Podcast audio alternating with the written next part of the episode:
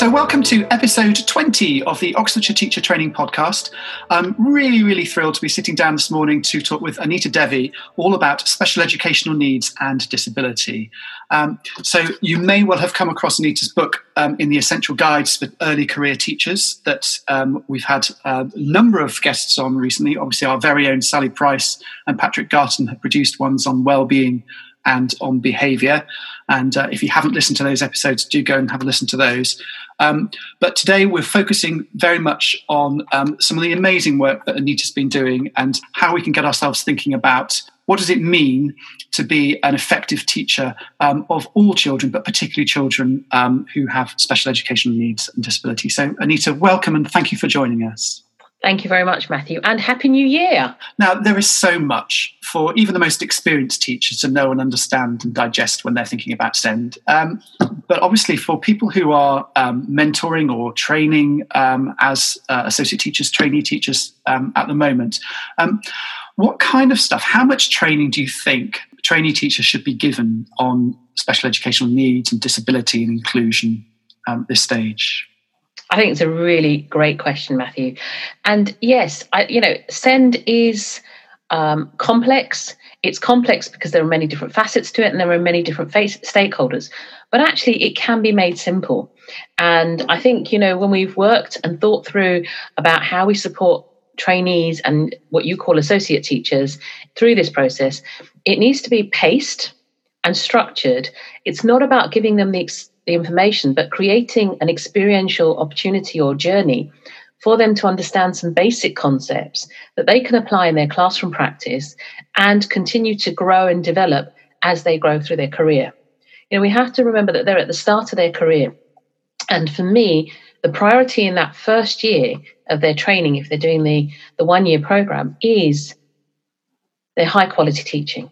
They, that's what they need to nail. Because if you look at 1.24 in the Code of Practice, page 25, for me, this is the cornerstone of the Code of Practice.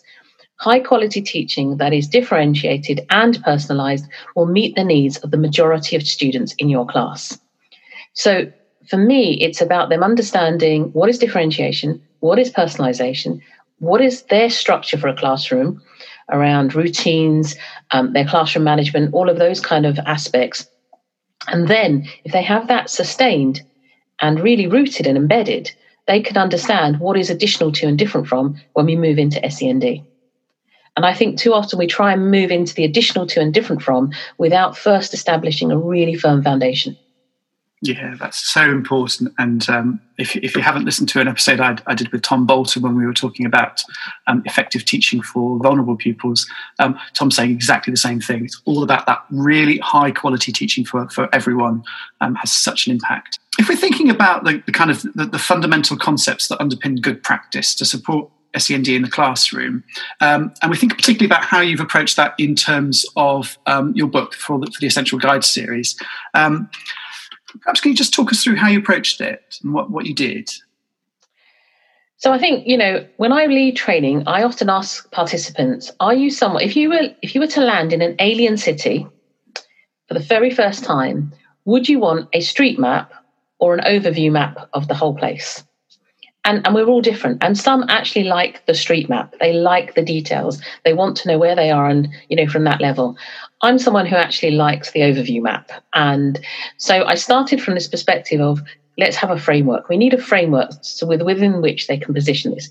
It's not new. It was something that came out in 2004. What we have done is refined it in a way that actually makes sense, not just to um, staff and those working in a school, but also to parents.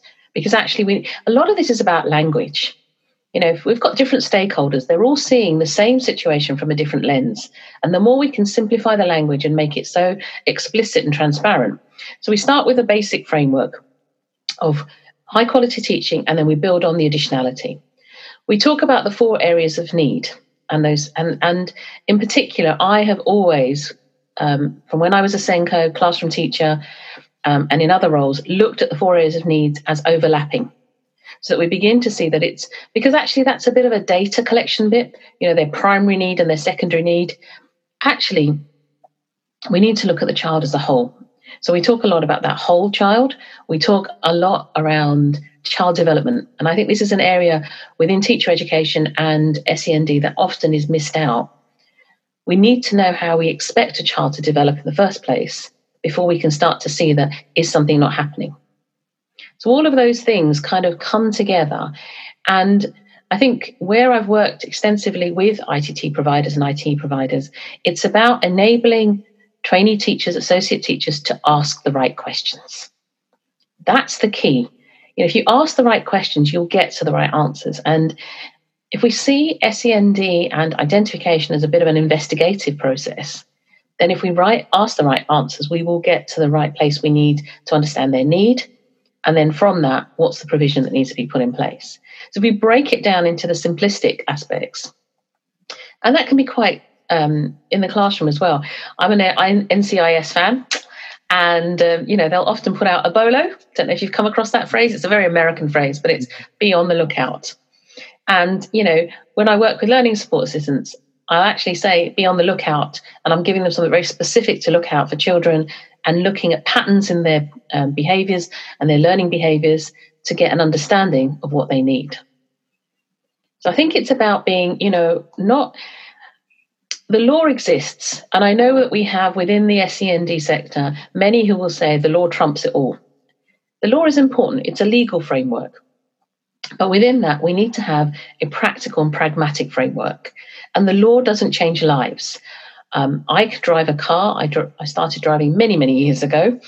At that time, I learnt the highway code. I knew the symbols, and I passed my test.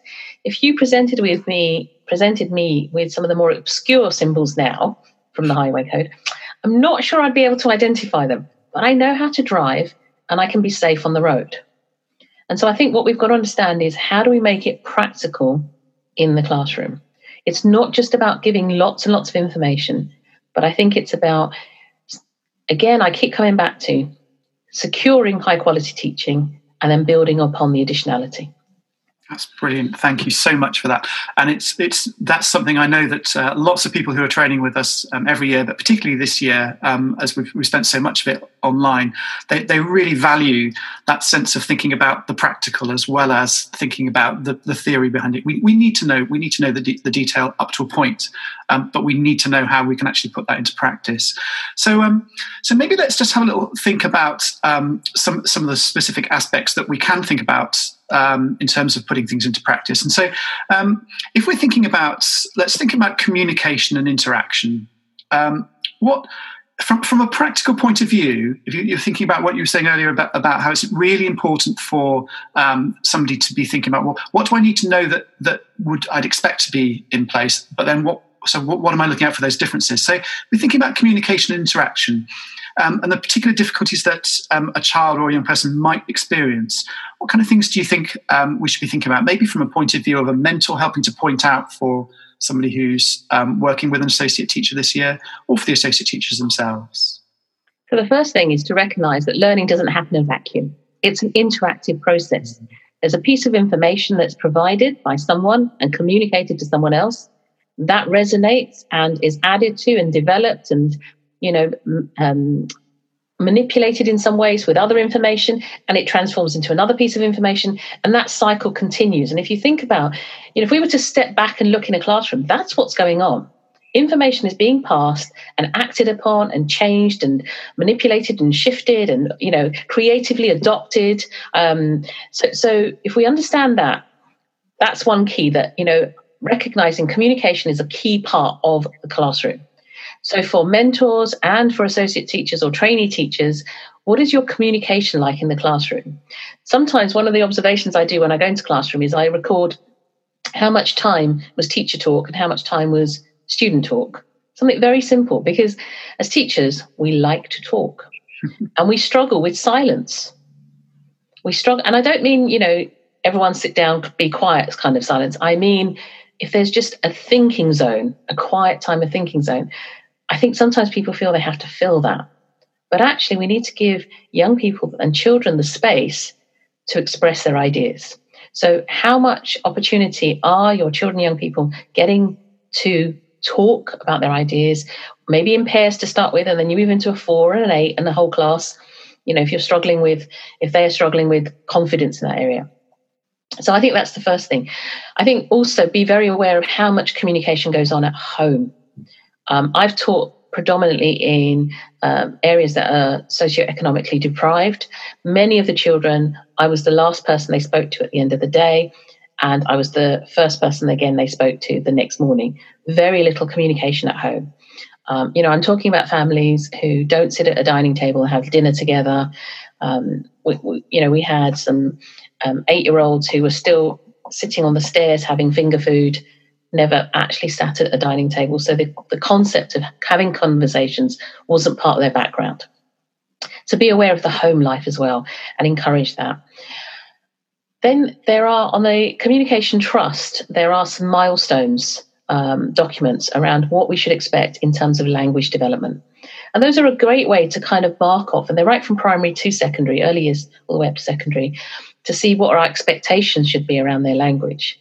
They're not diagnostic, they are simply to understand this is what I should be expecting now. Some of it might just be to lack of exposure. So the classroom could be used to model good language. You know, if the, if the child comes back with one word, maybe repeat it back, adding a word in or turning it into a sentence. Not kind of putting them down, but saying, yes, that's right. He did have his dinner. So rather than if the child just, just said dinner, expanding it out, giving those, those opportunities. If you know, though, you've got children who've got specific communication difficulties, think about how the learning environment can be adapted to ensure that they can still participate within that and contribute in whichever way they feel comfortable so that they can communicate their learning too. Um, you know, I, I think many years ago there was, um, you know, when there was such a strong emphasis, uh, more so than now, on this whole assessment children who struggled with communication were often seen as not being achieving, not achieving. Mm. You know, and and when I talk about communication, you've got the spoken word and the written word, and I know that comes into cognition as well. But you know, if they couldn't write down what they were, what their thoughts were, or they couldn't communicate, it was seen as actually they've not achieved the, the, the standards or what, you know whatever the levels we were looking at. But that isn't true. Actually, the issue was they couldn't communicate it.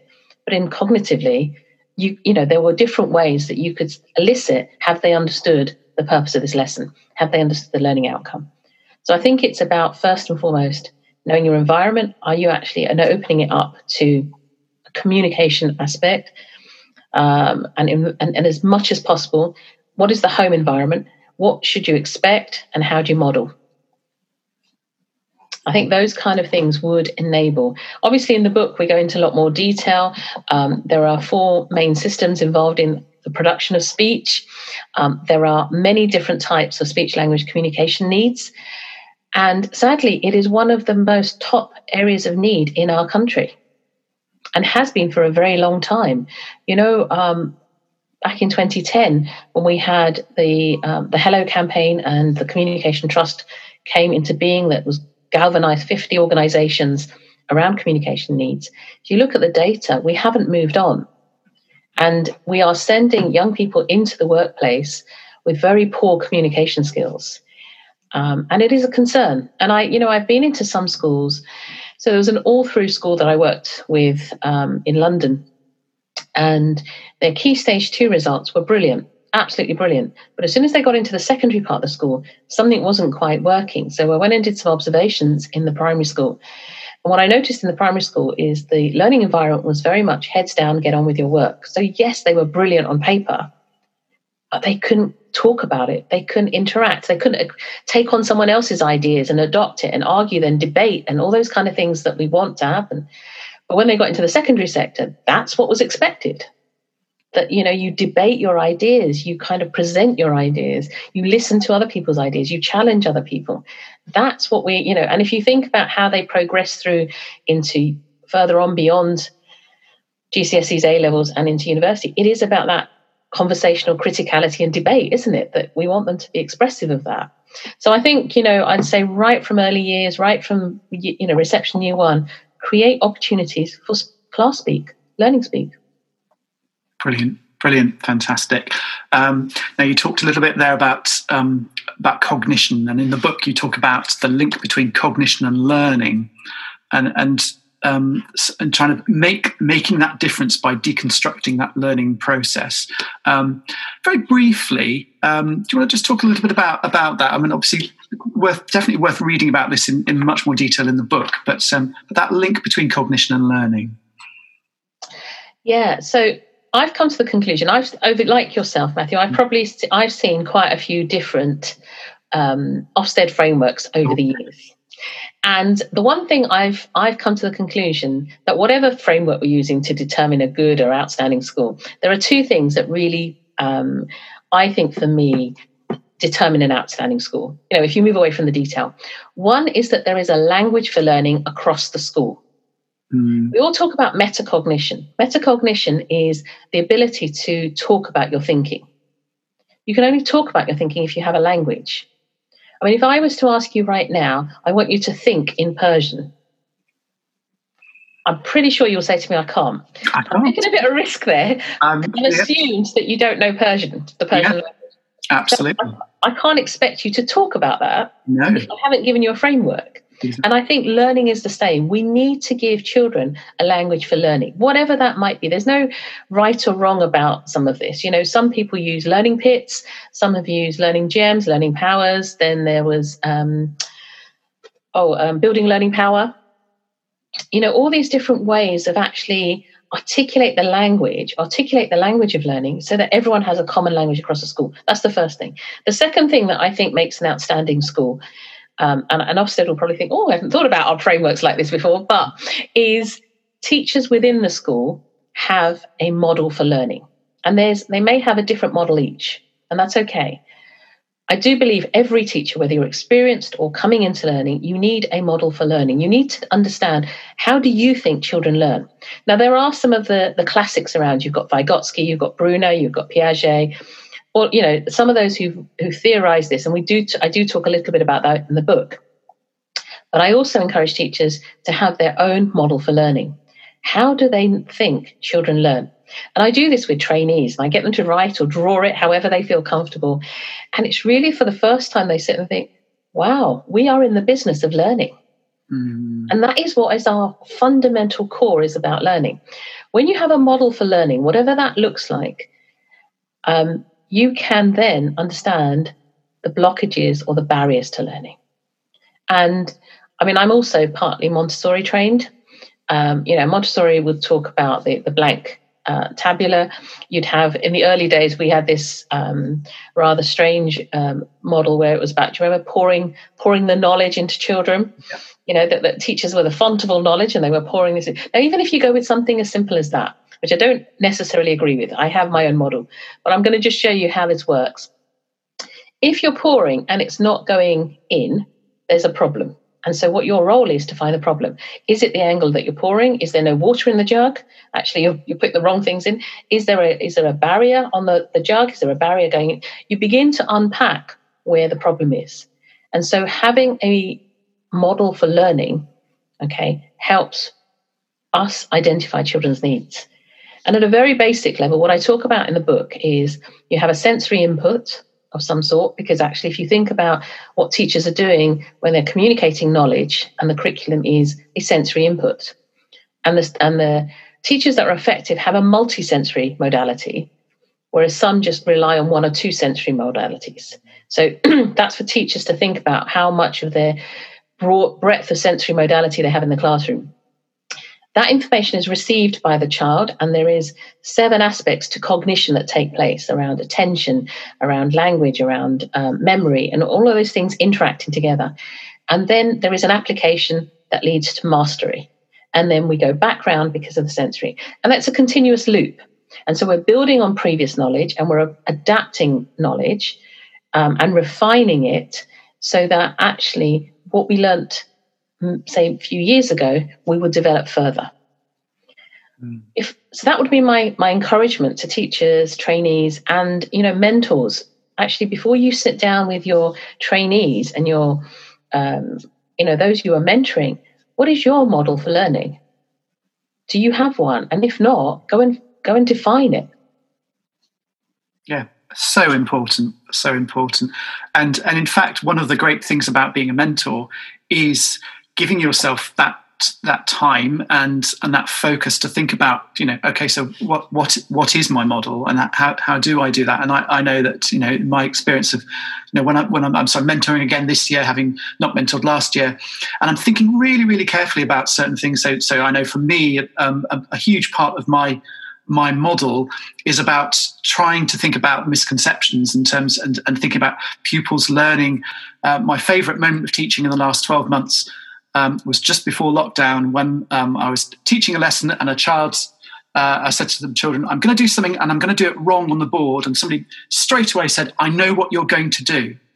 I said, Well, I haven't even done anything yet. He said, I know that you're going to do, and then explained exactly what I was about to do. And I said, Well, why do you know that I'm going to say that? And they said, Because that's what some of us might be thinking. And, um, and this person was then able to explain really, really clearly um, that, that um, many of us might have might think this is what this is what could go wrong, and of course, what then happened was that everyone then got that bit completely right because they knew and they'd been thinking about how they, how they were doing all that. So so important. Oh, um, what I like about that example is yeah. you've used communication so effectively in that scenario yeah. to, to draw out from the pupils yeah. their ideas and their thinking, and that's exactly what I meant around you know, learning doesn't happen in a vacuum. It's a communicative thing. But the other thing I just wanted to draw on before we move on is if we pull these two together, so if I kind of model a typical mentor conversation, let's say I've got a trainee and the trainee comes to me and says, I'm really concerned about these three children because they're not making the progress I'm expecting them to make. As a mentor, I could sit down with them and say, okay, let's look at what you do as part of your high quality teaching. So make sure that's secure. And secondly, tell me your model for learning Mm. And where do you think the barriers are? And you just pull those two together in that conversation, and you will be enabling them to ask the right questions. You'll be modeling that to them to kind of say, well, if I pull these two things together, that's actually how I kind of can connect those things. So I'm doing this in my quality teaching. I know that's good, that's fine. So that's secure. I can tick that off and deduction, that's not the issue. But then, okay, so here's my model of learning.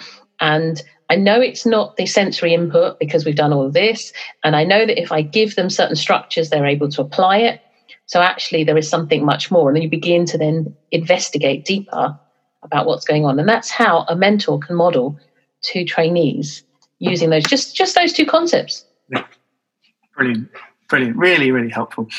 Now, um, those those regular listeners to our, our podcast and those who know Oxford Oxfordshire teacher training well will know that that um, one of our core areas of our curriculum is, is well-being. Now, you you write about social and emotional and mental health um, in your essential guide, Anita, and um, you, have included a number of practical ways that we can imp- implement this in the classroom. So, I just wonder whether we can perhaps just briefly maybe look at look at one of these, and I'm going to try and thread this in in a way in thinking about um, you know so at the time that this this one's first going out um, um, as a podcast, um, it's the beginning of 2021. Um, everyone's got absolutely everything crossed that this is this is going to be a year that sees us, um, you know, hopefully seeing the back of, of, the pandemic. But we've had this extended period of time where um, lots and lots of children, um, as well as obviously lots of adults as well, but particularly thinking about here today, lots of children really finding um, particular challenges around um, learning and their experiences, and of course about their their social, emotional, and mental health. So, I wonder maybe if we can have a little think about maybe what you've got in the book, but also um, is there anything else that you've you've been um, thinking about since the book's come out? Yeah, so in the book, um, we've deconstructed the trans model of health and um, I found this particularly really useful because it talks about four domains and there's autonomy, sense of us, control, and agency. And if you think about this year, all of those aspects have been shifted, moved back again, shifted again. It, it you know, it, it's been, and, and I, you know, I know we talk about the new normal, but I think within education, the new normal is going to, although we were one of the first to go back to some sort of face to face, I think the new normal will take a long time mm. because we are a progressive system you know we, we will continue to grow and the children have missed out and there's there's a whole raft of things that will continue to almost unpeel themselves like an onion over time. Um, I did a, a, radio program with a mental health specialist, um, I think just in early September. And one of the things we were talking about is that whilst, you know, lockdown is now an internationally understood phrase and language concept, what it means to each of us varies considerably. And so I talk about the, the um, spectrum of experience during lockdown. So at one end, you have a very positive experience, and at the other end, you have a very negative experience. And different reasons will determine you know what's positive you know it might be about where you're living the opportunities you've had the time you've had with loved ones all of those things negative might be around also where you're living the experience you've had with love so exactly the same or it could be loss and bereavement yeah. the majority of us i would say like the bell curve though are in the middle and so we're experiencing dual modality of this has been a positive experience on so much, so many levels, but also very challenging on a number of levels. And we are still trying to make sense of that in our minds and in our emotions. Mm. And one of the things that happened during lockdown is that we lost a sense of agency. We, you know, if you think back to March lockdown one, there was no question about it. This is how it is.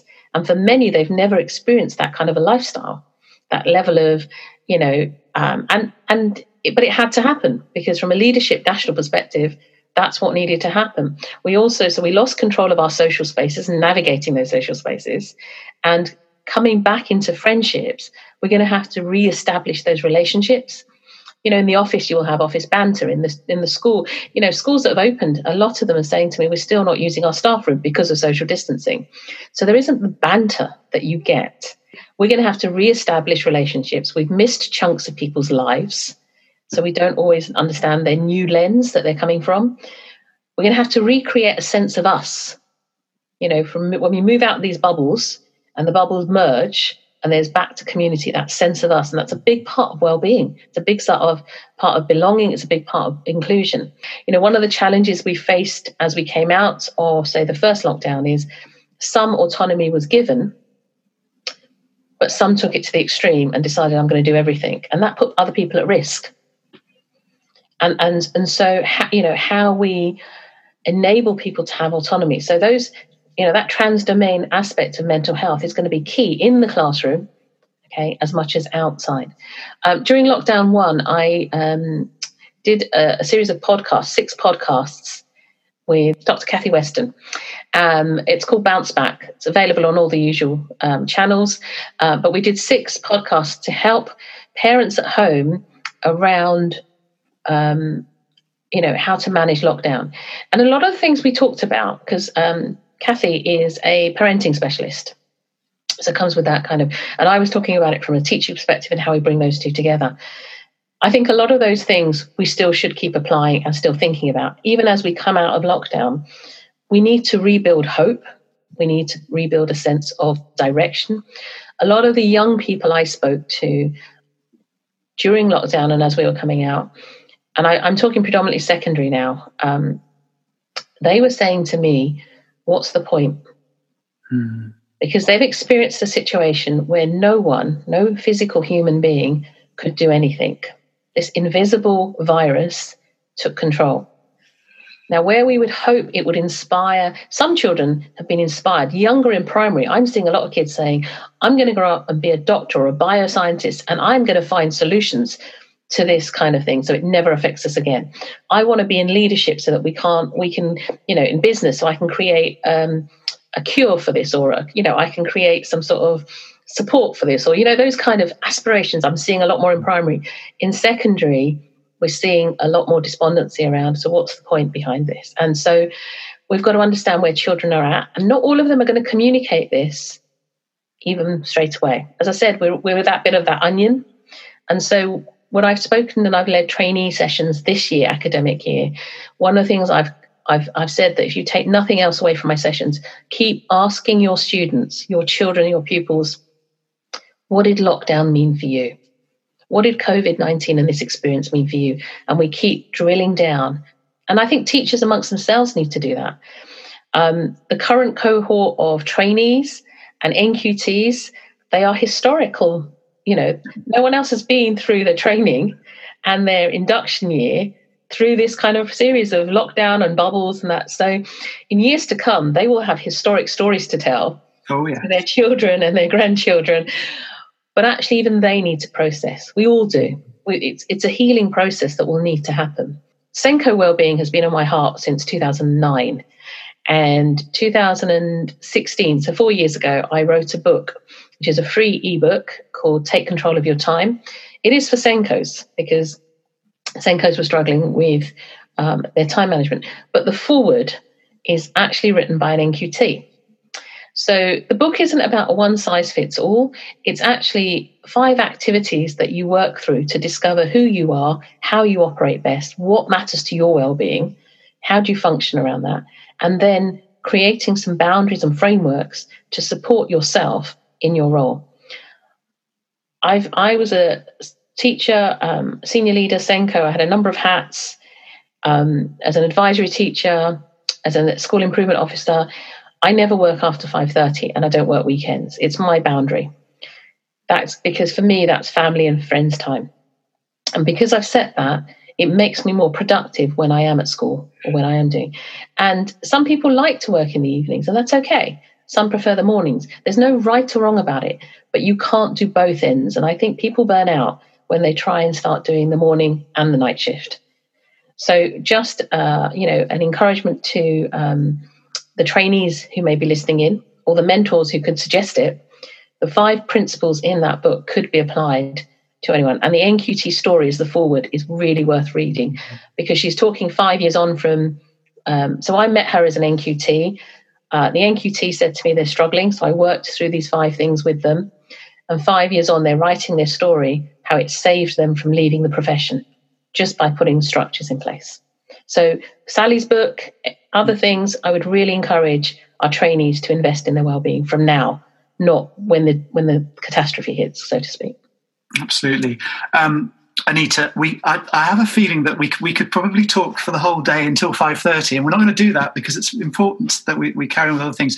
Um, this, this, has been just an absolutely wonderful um, discussion that, that, we've had, and you've told us um, so many things to kind of whet, whet the appetite of, of, going away and having a read of your book, um, maybe going to listen to um, podcasts that you've been involved in, um, and we'll, we'll, put some links in the show notes about um, how you can access all of these various things here. it's it's been an absolute joy. for those associate teachers who are listening in now, I've got good news for you, which is that Anita will be coming back to join us on our SEND Super Thursday later on this term, and so we'll be able to hear a little bit more um, from there. Um, but um, it's just been great, and I think that the message of hope that you've you've done um, here we are at the start of 2021 um, is a, as, as good a set of New Year's resolutions for us all that we could possibly possibly take at this stage. So Anita, thank you so much for your time. We really look forward to working with you again um, later on this term, and I thoroughly thoroughly recommend to everybody have a good read of Anita's book. there'll be lots of other things that we could talk about um, and potentially we might do um, at some point in the future because it's just been a joy. Thank you so much. Thank you. My pleasure too.